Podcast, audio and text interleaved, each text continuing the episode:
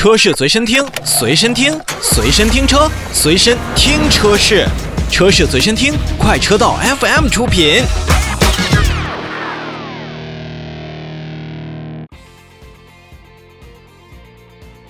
Hello，各位亲爱的小伙伴们，大家好！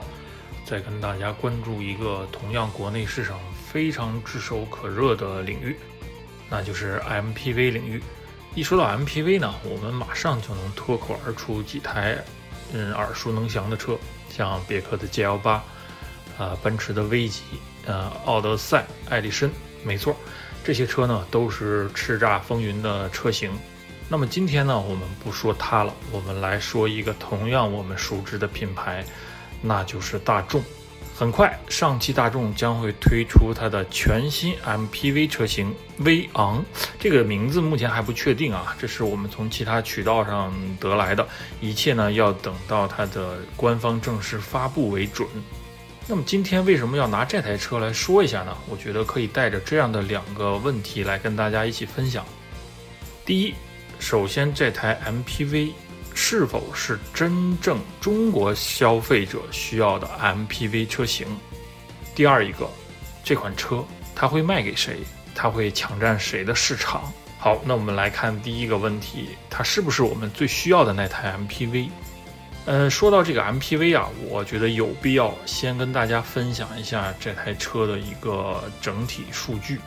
这台车的车长超过了五米三。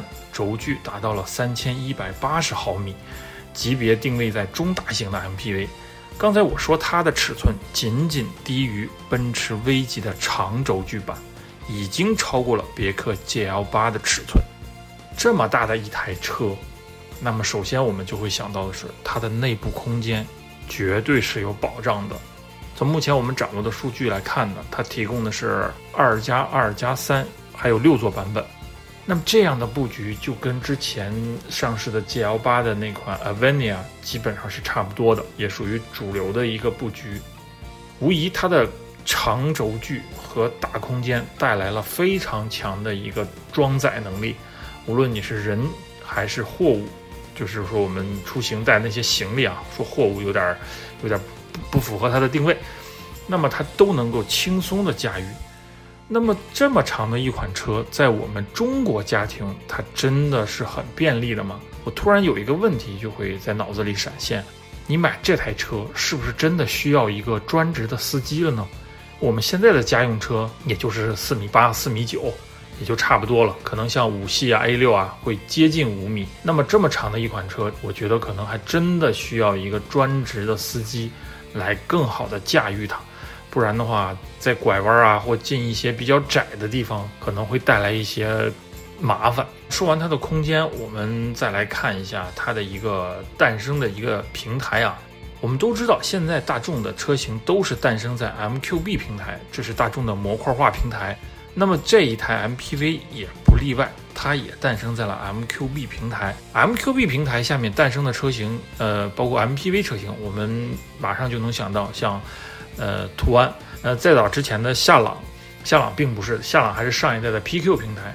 那么我们看这两款 MPV，这是大众目前在市场上有销售的，它们的空间都不是很很宽敞，啊，属于紧凑型的。那么在 MQB 平台上来研发出一款 MPV 车型，那么它在结构。以及这个设计以及追求的舒适度上，是不是能够带来最佳的一种感受呢？这个我们还要在这里稍微的画一个问号。等到实车上市之后，我们也希望能够拿到试驾车来体验一下，看看它在整体的驾驶乘坐是不是真的完全倾向了一台 MPV 的定位，这样来设计。好，那我们再来看第二个问题：这款车上市之后，它会卖给谁？它又会抢占了谁的市场？嗯，说到这个 MPV 市场啊，我们可能又会出现两个定义，一个是以商用维度来考量，另一个是以纯家用来考量。那么商用这个级别，我想可能很多这个选择它的这个消费者，马上就会想到奔驰的 V 级，或者是早前进口的奔驰 R 级。没错，在品牌方面，奔驰带给这个客户的这种满足感是其他品牌应该代替不了的。那么另外呢，还有丰田的埃尔法。以及雷克萨斯的那个 L M，确实，这两款车它又是一个形成了一个特别独有的一个领域啊，这个地位也是无法撼动的。那么抛开这两个特别高端的我们不谈，剩下的那无非就是 G L 八的 Avania 版，它比较高端，定价也是四十万往上，在五十多万的这样一个区间。再下里面那可能就是马上将上市的大众的这台 MPV。它目前的售价，我们预测啊，也应该是起售价在三十五万到五十万之间这样的一个售价区间。那么可想而知了，它的主要对手还真的就是围绕着 GL 八的这个高端车型来打。但是有一个问题，GL 八的售价区间可不仅仅是在四十多万到五十万这样一个高端区间，它可以将身价下探到二十多万，比如二十五一直到五十万。这样大的一个跨度，可以让 G L 八在中国 MPV 市场左右逢源。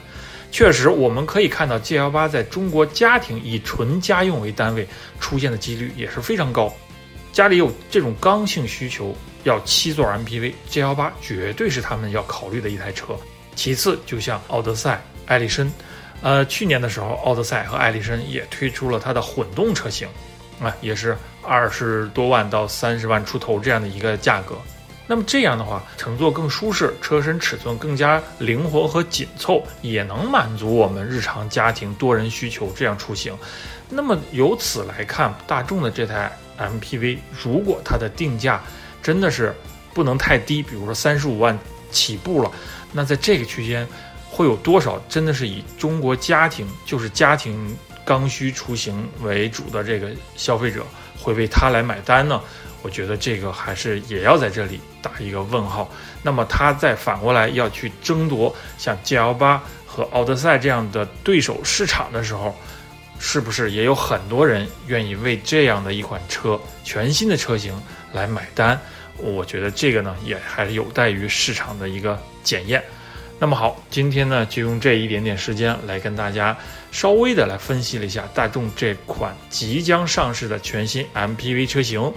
究竟它以后会有怎样的一个表现？是不是会带给我们非常惊艳、非常亮眼的这样一个体验呢？我们也非常期待能早日看到它的实车。好了，今天就跟大家分享这些，咱们下次见。